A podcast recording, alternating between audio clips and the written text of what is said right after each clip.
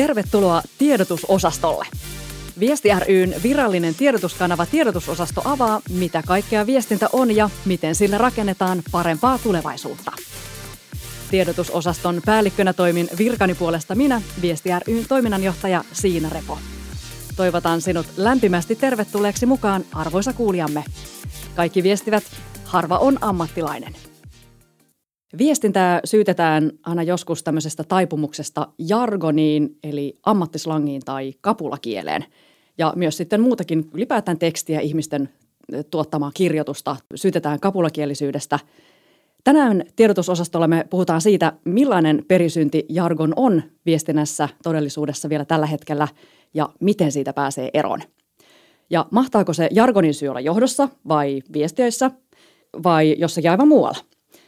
Tänään meillä on vieraana tästä jargonista puhumassa viestinnän yrittäjä ja kouluttaja Katleena Kortesua. Tervetuloa. Kiitokset, hauska olla täällä. Kiva, että pääsit tänne meidän vieraaksi. Tota, sä olet ollut viestinnän yrittäjänä, mitenkäs kauan sä oot ollut? Vuodesta 2000, eli 19 vuotta.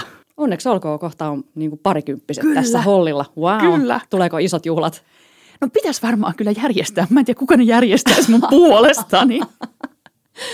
No joo, se onkin sitten se toinen juttu. Että ihan kiva, että tulee näitä vuosia täyteen, mutta tota, sitten ne bileiden järjestämiset, hitsin on kyllä työläitä. Oh.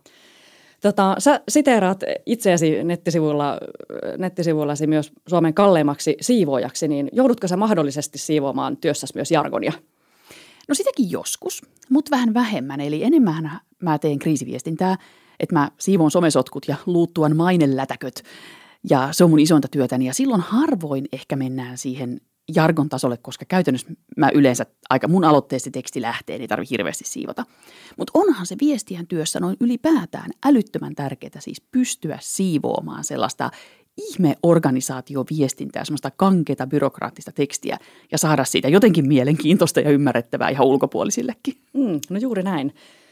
Vielä vähän sun taustoista, eli, eli tota, sä oot nyt pitkään ollut yrittäjänä, mutta mikä on ollut sun ensimmäinen viestinnän alan työpaikka? Mun ensimmäinen viestinnän alan työpaikka oli yrityksessä, jota itse asiassa enää ei olekaan, mutta Hämeenlinnalainen, se oli tiedotustoimisto. Siihen aikaan ei puhuttu viestinnästä, wow. vaan tiedotustoimistosta. Vuonna 1997 menin sinne opiskeluiden lomassa ja Mä siis silloin jo pääsin tekemään elämäni ensimmäistä tietokirjaa. Se oli siis firma, joka teki organisaatiohistoriikkeja ja toki myös esitteitä ja asiakaslehtien artikkeleita ja tällaisia. Mutta mä olin tekemässä siis maatalouden satavuotishistoriikkia hetkinen 21-vuotiaana. Ja mun nimi on siis siellä kannessa ja siellä mä opin tekemään kirjoja. Kuulostaa hyvältä. Mikä sua ylipäätään viestinnän alassa kiehtoo? Mikä on saanut sut pysymään tässä niin pitkään? No siis tämähän ei ole mikään itsenäinen älykäs valinta, vaan tämä on vaan niin kuin suvun seuraus. Että mullahan siis suku on täynnä äidinkielen opettajia ja, ja kirjailijoita – että tämä on täysin tahdoton valinta ihmiseltä, joka on kasvanut 7000 kirjan kirjaston keskellä, niin eihän, eihän mä ole mitään itse valinnut. Kohtalo määräsi minut tähän. Mutta oot viihtynyt ilmeisesti kuitenkin. No joo, kyllähän mulla on selkeästi taipumuksia ja sitten kasvatus on ohjannut tähän suuntaan, niin kyllähän mä viihdyn kielen ja viestinnän parissa. Se on mulle hirveän tärkeä asia. Tänään me puhutaan siis jargonista, mutta toivottavasti ei hirveästi jargonia – ja tämä niin jargon sananakin on vähän tällainen kankea lausua, huomaan sen heti tässä. Niin mitä sun mielestä jargon käytännössä rautalangasta väännettynä tarkoittaa? Joo, ää, se on tekstiä tai kieltä, siis se voi olla puhuttua tai kirjoitettua, jossa käytetään lukijalle joko täysin vieraita sanoja tai käytetään tuttuja sanoja sellaisessa merkityksessä, että lukija tai kuulija ei ole ikinä kuullut niitä. Ja sen takia tekstistä tulee tosi epäselvää. Ja tässä on vielä monta tasoa, siis toki on sanataso, siis että käytetään vaikeita sanoja, mutta sitten on myös lauserakennetaso, eli käytetään vaikeita lauserakenteita, esimerkiksi vaikka lauseenvastikkeita, kun voisi sanoa selkeillä sivulauseilla ja lyhyillä päälauseilla, niin niitäkään ei käytetä. Et se on tosi monella tasolla menee tämmöinen jargon, hankala kieli. No me pyydettiin sulta myös tämmöisiä esimerkkejä jargon lauseesta ja että sä voisit äh, vielä suomentaa meille semmoiset, niin, niin tota, mulla olisi tässä edessäni nämä lauseet. Haluatko itse lukaista vai, vai tuota, no hei, luenko minä? Lue sä. Ja nythän no. mä en tiedä edes, miten, mä en enää muista, miten mä oon no niin, Mä suomennan lennosta. Tästä Lue tulee, tästä tulee aito. Hyvä. Joo. No niin, tässä on tuota, tämmöinen, että Säilyttääkseen markkinajohtajan asemansa erikoislujissa teräksissä, yrityksemme tunnistaa pitkän aikavälin tutkimus- ja kehityshankkeiden tärkeyden. Ihan loistava. no niin, miten sanoisit tämän suomeksi? No niin, no lähdetään ensin siitä, että siinä on persona ihan väärin. Jos yritys puhuu, niin yritys ei voi puhua kolmannes persoonassa. Ei se nyt halvattua mikään Elisabeth toinen, vaan pitää sanoa, että haluamme tai olemme markkinajohtajia erikoislujien terästen valmistamisessa. Ja tämän aseman haluamme säilyttää. Ja sen vuoksi meille on erittäin tärkeää, oliko se nyt sitten tutkimus ja tuotekehitys. Mä unohdin jo sen lauseen lopun. en ihmettele. joo. joo, tutkimus- ja kehityshankkeet joo. ovat meille tärkeitä joo. tyyppisesti. Joo. joo. Eli, eli tässäkin lauseessa, niin, äh, tai tämä oli yksi lause, mutta niin kun, kun annettiin sulle tämä, tämä kotitehtävä, niin sä jaot tämän heti niin kuin kahteen lauseeseen. Joo. Eli myös tämä pätkäseminen on tärkeää. Älyttömän tärkeää. Siis piste on selkokielen tärkein välimerkki. Piste. Ei voi kirjoittaa liian pitkiä virkkeitä. Sitten tulee ihan kauheata. No sitten tässä oli vielä toinen, toinen tota, esimerkki sulta. Tämä on vielä pidempi. Nyt sä varmaan unohdat aivan varmasti, mitä tässä sanottiin, mutta tämä on siis 1, 2, 3, neljä, viisi ja puoli riviä on tämä lause. On kauheata. Valmistautukaa henkisesti tähän. No niin, nyt lähtee.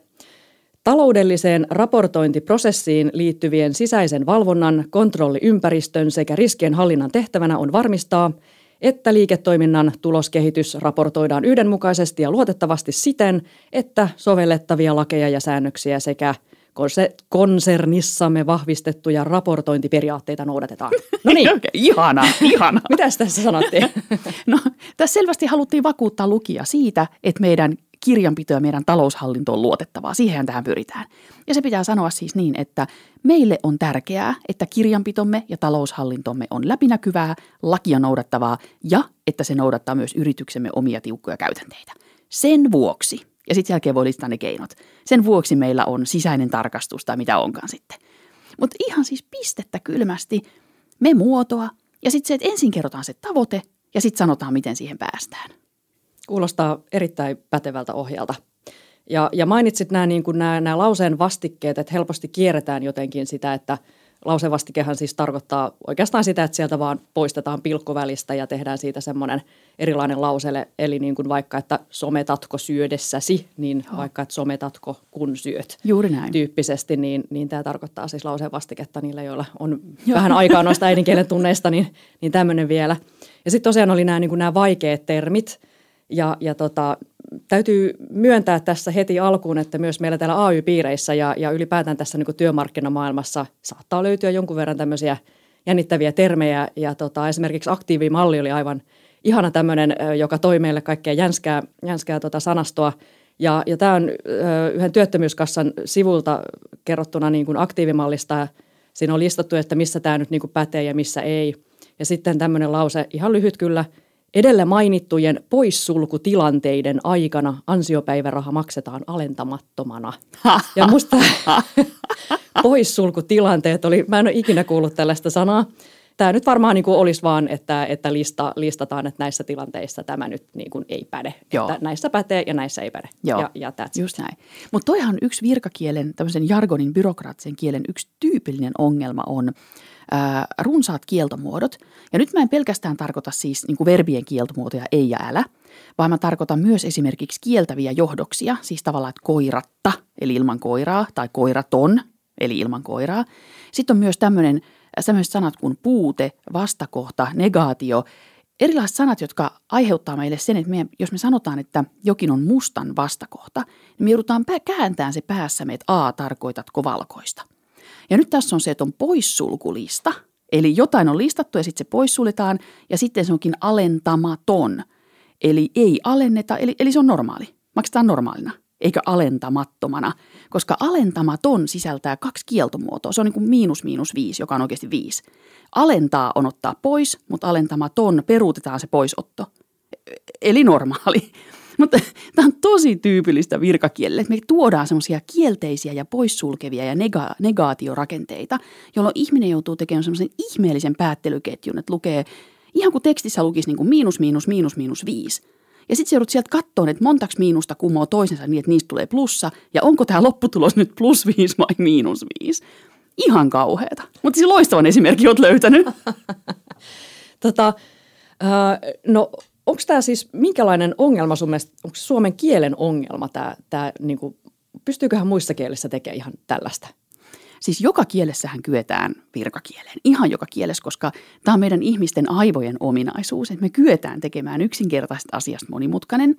Ja usein tämä johtuu siitäkin, mä en tarkoita, että virkakielen tai jargonin kirjoittaja jotenkin pahan suopa. Teenpä tästä vaikeaa. Vaan kysymys on siitä, että hän on itse käynyt päässään tosi pitkän prosessin. Esimerkiksi tämä alentamaton – niin hän on ensin pohtinut, että no milloin tämä alennetaan, ja sitten pohtinut, että okei, mutta sitten jos ei alenneta, niin sitten tämä on alentamaton. Ja hän unohtaa, että hän on tehnyt itse tämmöisen koukkauksen ja voisi siis sanoa, että maksetaan normaalisti. Eli usein virkakieli vaan kertoo pitkästä päätöksenteko- ja ajatteluprosessista. Ja sitten jostain syystä kielessä yritetään ikään kuin ilmentää tätä koko halvatun prosessia – ja sitten taas lukija, eihän silloin aikaa, kun se lukee pari sekunnista tekstin, eihän silloin aikaa miettiä tätä asiaa siihen, mihin toinen on laittanut ehkä monta kuukautta tai monta vuotta elämästään. Ihminen ei sisäistä sitä kuitenkaan viides minuutissa.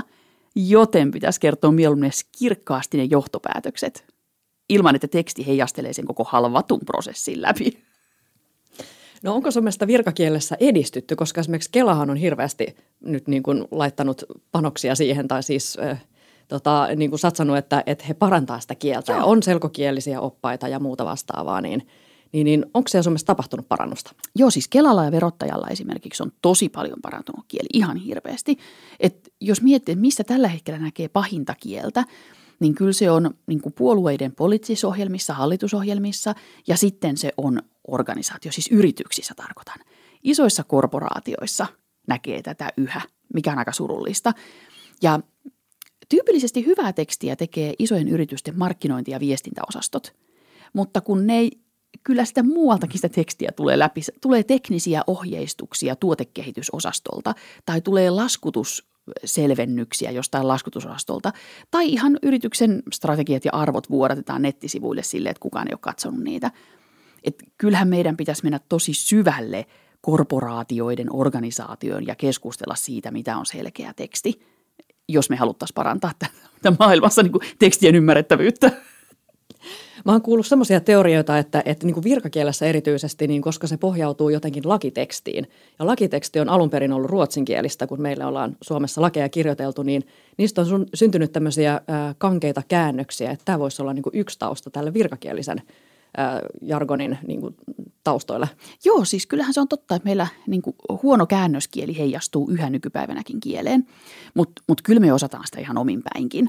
Et jos ajattelee, että vaikka joku tämmöinen kunnon konsulttipuhe, jossa jalkautetaan ketterästi strategian implementointi johonkin organisaatioon, niin ei sitä enää voi syyttää niin kuin joskus keskiään jälkeen tulleita ruotsin lakeja, että kyllä se on ihan omaa keksintöä semmoinen todella surkea kieli. Joo, nyt tämmöinen ehkä tuoreempi ilmiö on varmaan tämä niin kuin konsultti, ikään kuin konsulttikieli ja, ja yrityskieli ja sitten ja pörssiviestintä, niin kuin tässäkin oli pari esimerkkiä, niin, niin ehkä kansainvälisyys ja joskus syytetään käännöksiä ja sitä, että pitää noudattaa sijoittajaviestinnän tärkeimpiä ja hienompia periaatteita ja sitten se aiheuttaa meille vähän tällaista kankeakielisyyttä, että, että tämä on ilmeisesti vielä – tämmöinen vähän voimassa oleva haaste. On. Ja sitten se on myös ongelma, että joskus organisaatio, siis käytännössä yritys, joutuu tiedottaa jotain, mikä on vähän kurjaa, siis YT-neuvottelut tai sähkön hinnan korotus tai jotain. Ja sitten se kurja asia yritetään kietoa johonkin ihmeelliseen niin kuin höttöviestintään. Ja sitten asiakkaille kerrotaan semmoinen viesti, että, tai esimerkiksi voi olla vaikka asiakaskirje, missä on viisi eri uutista, ja ihan tosi pienenä siellä välissä on sellainen, että ää, hintamme muuttuvat. Ne ei ikinä nouse, vaan ne muuttuvat. Niin onhan se nyt lukijan aliarvioimista. Ja jotenkin mä itse arvostan enemmän semmoista suoraa viestintää, että organisaatiosta tulisi suoraan sähköyhtiöltä tulee, että hei, että nyt me joudutaan korottaa hintoja, että tällä maailman, maailmanmarkkinahinta on noussut tonne tai sähköverkon kehitystyöt on, on vaatineet ö, voimia ja rahallisia resursseja, mikä se onkaan, raha mennyt sinne. Mä tykkään itse suorasta viestinnästä. Ja mä inhoon sitä, että me yritetään piilottaa negatiivinen viesti hyvään asiaan, koska kyllä jokainen ihminen huomaa, jos tikkarin sisällä on sillinpala. Hyvä vertauskuva. Mutta tässä me ollaan itse asiassa äh, ihan viestinnän äh, niin kuin ytimessä siinä, että, että niin kuin paljonko sun mielestä tällaista käytetään, että, että niin kuin peitellään viestintää. Välillä vähän syytetään siitä valkopesusta tai vihreäpesusta, että me kaunistellaan asioita. Mutta se, että miten paljon tähän sun mielestä syyllistytään niin kuin, niin kuin viestit itse ja sitten, sitten niin kuin, että ollaanko tästä, ollaanko tässä niin kuin menossa huonompaan vai parempaan suuntaan? Joo, äh, on monenlaisia tilanteita. Silloin mun mielestä on tarpeen, t- tätähän me viestiä tehdään. Eli meidän on joskus tarpeen tietenkin näy kertoa oma kantamme. Eli on asia, joka ei ole musta eikä valkoinen, vaan se on jotain siltä väliltä. Ja meidän tehtävä on äh, valaista sitä sillä valolla äh, siitä näkökulmasta, joka me halutaan tarjota lukijalle. Ja siinä ei ole mitään väärää. Se on sama asia kuin esimerkiksi vaikka puoluelehdet. Me tiedetään, että puoluelehdet uutisoi samasta asiasta eri valossa. Ei kukaan sitä kritisoi, koska se tiedetään. Ja mun mielestä yritysviestintä on sama asia. Meillä on oikeus kertoa asioita meidän näkökulmastamme, meidän tuomassamme valossa, mutta tietenkin tietenkin valehtelematta. Ja sitten semmoinen kaunistelu on kiellettyä. Siis just tämä, että jos hinnat nousee, niin sitten ne nousee. Sitä ei sanota hintojen muuttumiseksi, mun mielestä.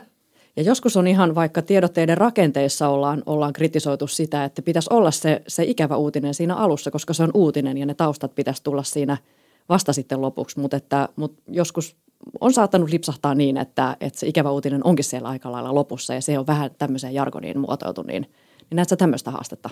Joo, se on ongelma ja silloinhan kysymys on yritysjohdon heikkoudesta. Pelätään negatiivista niin kuin, pelataan, pelätään kritiikkiä, pelataan negatiivista vastaanottoa, sitä, että ai taasko YT, ai taasko hinnankorotus.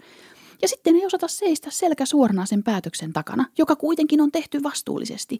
Eihän mikään yritys niin kuin huvikseen tee YT-neuvottelut tai huvikseen nosta hintoja, koska jos nyt vaan niin kuin noin huvikseen nostaa, niin keskimäärin ottaen putoaa markkinoilta. Nämä on rationaalisia päätöksiä, mutta näiden takana pitää pystyä seisomaan. Ja siinä mä kyllä perään kuulun tähän rohkeutta yritysjohdolta. Sieltähän se lähtee. Kyllä viestijät laittaa sen uutisen kärkeen, paitsi jos tulee tilaus sieltä johdolta – että voitko vähän tätä piilottaa ja nyt lähden Lapin lomalle ja puhelimeni on kiinni. niin se ei oikein näytä hyvältä. Eli voisiko tämä olla enemmän kuitenkin vähän jo enemmän johdon vika kuin, kuin viestiöiden vika? Siis huono, viestin, tie, huono viestintä on aina johdon vika. Aina. Tai mikä tahansa huono organisaation toiminta on aina johdon vika. Siis niin se menee. Ei ole olemassa tilannetta, jossa ikään kuin johto vaikkapa vaatisi ympäristöystävällisyyttä ja sitten organisaatio jotenkin niin kuin mellastaisi hiilikaivoksilla ja polttaisi puita palavereissaan. Et, niin, kaikki lähtee johdosta. No voiko viestiä tehdä mitään tämmöisessä tilanteessa vai että onko se sitten ihan täysin avuton, että jos johto päättää nyt, että asia on näin ja näin viestitään, niin onko viesteillä siinä mitään vaikutusvaltaa? No mähän on sitä mieltä, että viestinnän pitää olla johtoryhmässä ja siellä pitää rohkea ihminen, joka puhuu nämä asiat auki.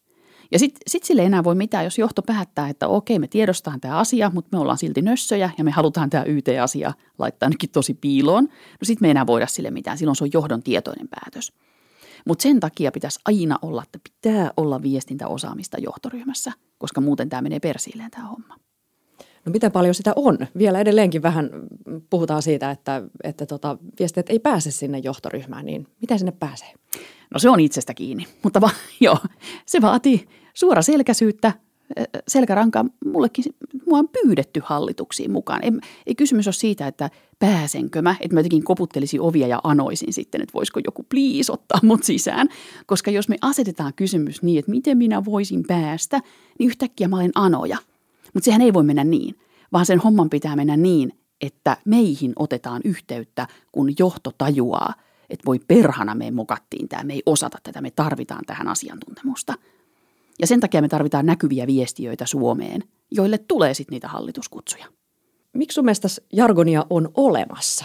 Osaatko vastata siihen? Joo, tiedän kaiken jargonista.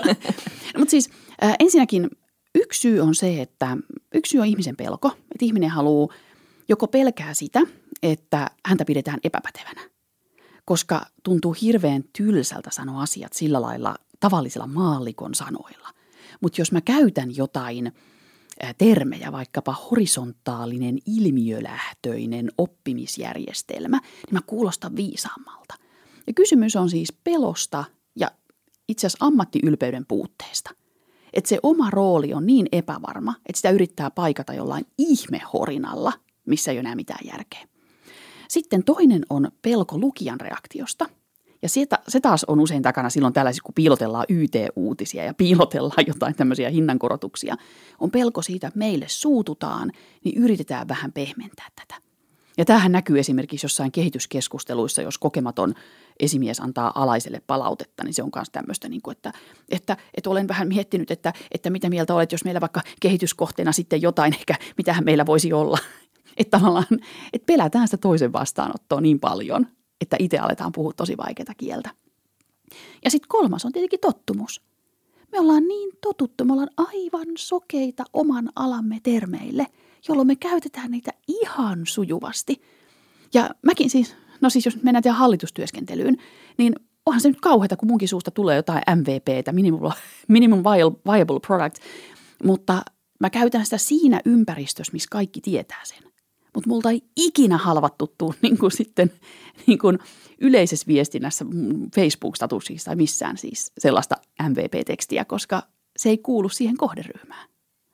Eli tässä on niin kuin kysymys jonkunnäköisestä rohkeuden puutteesta tai jopa nössöydestä. No kyllä mun tekee mieli väittää sillä lailla, että sitä se halvattu on, mutta toisaalta myös tottumus. Ja sitten tottumuksen kiva pari on tietenkin aina kiire. Eli siinä kohtaa, jos viestiä saa hirveällä kiireellä jonkun teknisen asiantuntijan tekemän tekstin, joka on ihan kauheata ja on kiire, niin sitten ei välttämättä ehdi tehdä parempaa. Niin se on tietenkin sitten kanssa yksi, mille ei voi mitään. Se on sellainen tottumuksen mm, pikkusisko. No miten sä tätä rohkeutta lisäisit? Rohkeutta mä lisäisin sillä, että ensinnäkin oppii sietämään negatiivista palautetta. Et joskus voi tulla somekohu, joskus voi tulla kriittistä palautetta, mutta, mutta se ei kaada maailmaa. Se ei kaada maailmaa, niin että siitä on selvittävissä. Ja sitten sellaista ep- oman epätäydellisyyden sietokykyä. Että okei, että, että, että mokasin ja nyt korjataan asia, mutta mut ei, ei, se ole, ei se ole katastrofi. Ja sitten se, että oma minuus pitää olla sen verran vahva, että minä en romahda, jos minun työtehtäväni muuttuvat, tai jos mä teen työhön liittyvän mokan, tai jos mä saan kritiikkiä, minä en romahda. Mun minuus ei ole riippuvainen siitä, hyväksytäänkö minut jossain tietyssä kansalaispiirissä vai ei. Se on tärkeää. No, tässä on hienoja elämänfilosofia ohjeita kyllä. kyllä ihan, ihan muutenkin. Tota, eli onko vielä jotain vinkkejä sulla siihen, että miten just viestiästä voisi tulla tämmöinen maailman paras jargonfiltteri? Oi, oi, oi. No ensinnäkin viestien pitää jalkautua. Ei mä tarkoita sitä, että meillä pitää olla organisaation sisällä viestintäkoulutuksia – koska me ei voida olettaa, että se tekninen asiantuntija, joka raukka joutuu tekemään jonkun tuotekuvauksen tai blogipostauksen, eihän se raukka osaa, ei se niin tiedä edes, miten homma tehdään. Niin meidän pitää auttaa ja tukea siellä organisaatiossa, koska, koska jokainen on viestiä. Niin me ollaan, meidän pitää olla konsultoivassa roolissa, valmentavassa roolissa. Se on ihan älyttömän tärkeää. Ja meidän pitää saada ihmiset tajuamaan se viestinnän merkitys, että ikään kuin tiukinkin nörtti tai juristi tai kirurgi – ymmärtää sen, että se ei riitä, että on oman substanssinsa huippuammattilainen, vaan se pitää pystyä viestiin toiselle. Että jos potilas luulee menevänsä eri leikkaukseen kuin mitä hänelle tehdään, niin se on melkein yhtä paha kuin, että hänelle tehtäisiin se väärä leikkaus, jos hän on ollut koko ajan väärässä luulossa. Eli asiantuntijoille lisää viestinnän koulutusta ja sparrausta. Ihan ehdottomasti. Pitäisi olla jo osa opiskeluja. Se olisi tosi hieno juttu, jos näin olisi. Me pyydettiin sua myös tämmöisen kotitehtävän lisäksi muotoilemaan twiitti tästä jaksosta, että miten sä tiivistäisit tämän jakson sanoman niin yhteen twiittiin?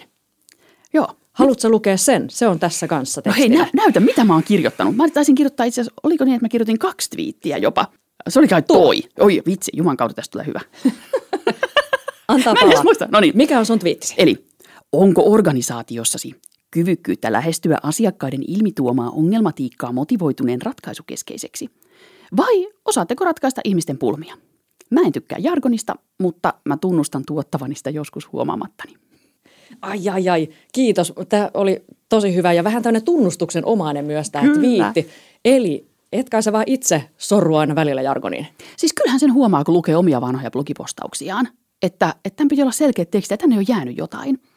Ja mä itse ajattelen kielen korjaamisen, siis ei pelkästään nyt pilkkutasolla, vaan nimenomaan jargonin poistamisen, niin se on sama juttu, kun lähtee remontoimaan taloa, otetaan seinä, ja se on, jos on ihan karkea betoniseinä tai tiiliseinä, niin eka rappaus tekee semmoisen semitasaisen, mutta sen jälkeen pitää tehdä vielä silote ja hionta ja hionta ja silote ja hionta ja silote ja lopulta maali tai tapetti. Niin siinä vaiheessa, kun on sen betoniseinän kerran tasottanut, hionut ja vielä kerran silottanut, se näyttää jo aika hyvältä, koska sen muistaa millainen se oli. Se oli ihan kauhea. Mutta ei se vielä ole esitymiskelpoinen. Siitä puuttuu vielä se maali tai tapetti.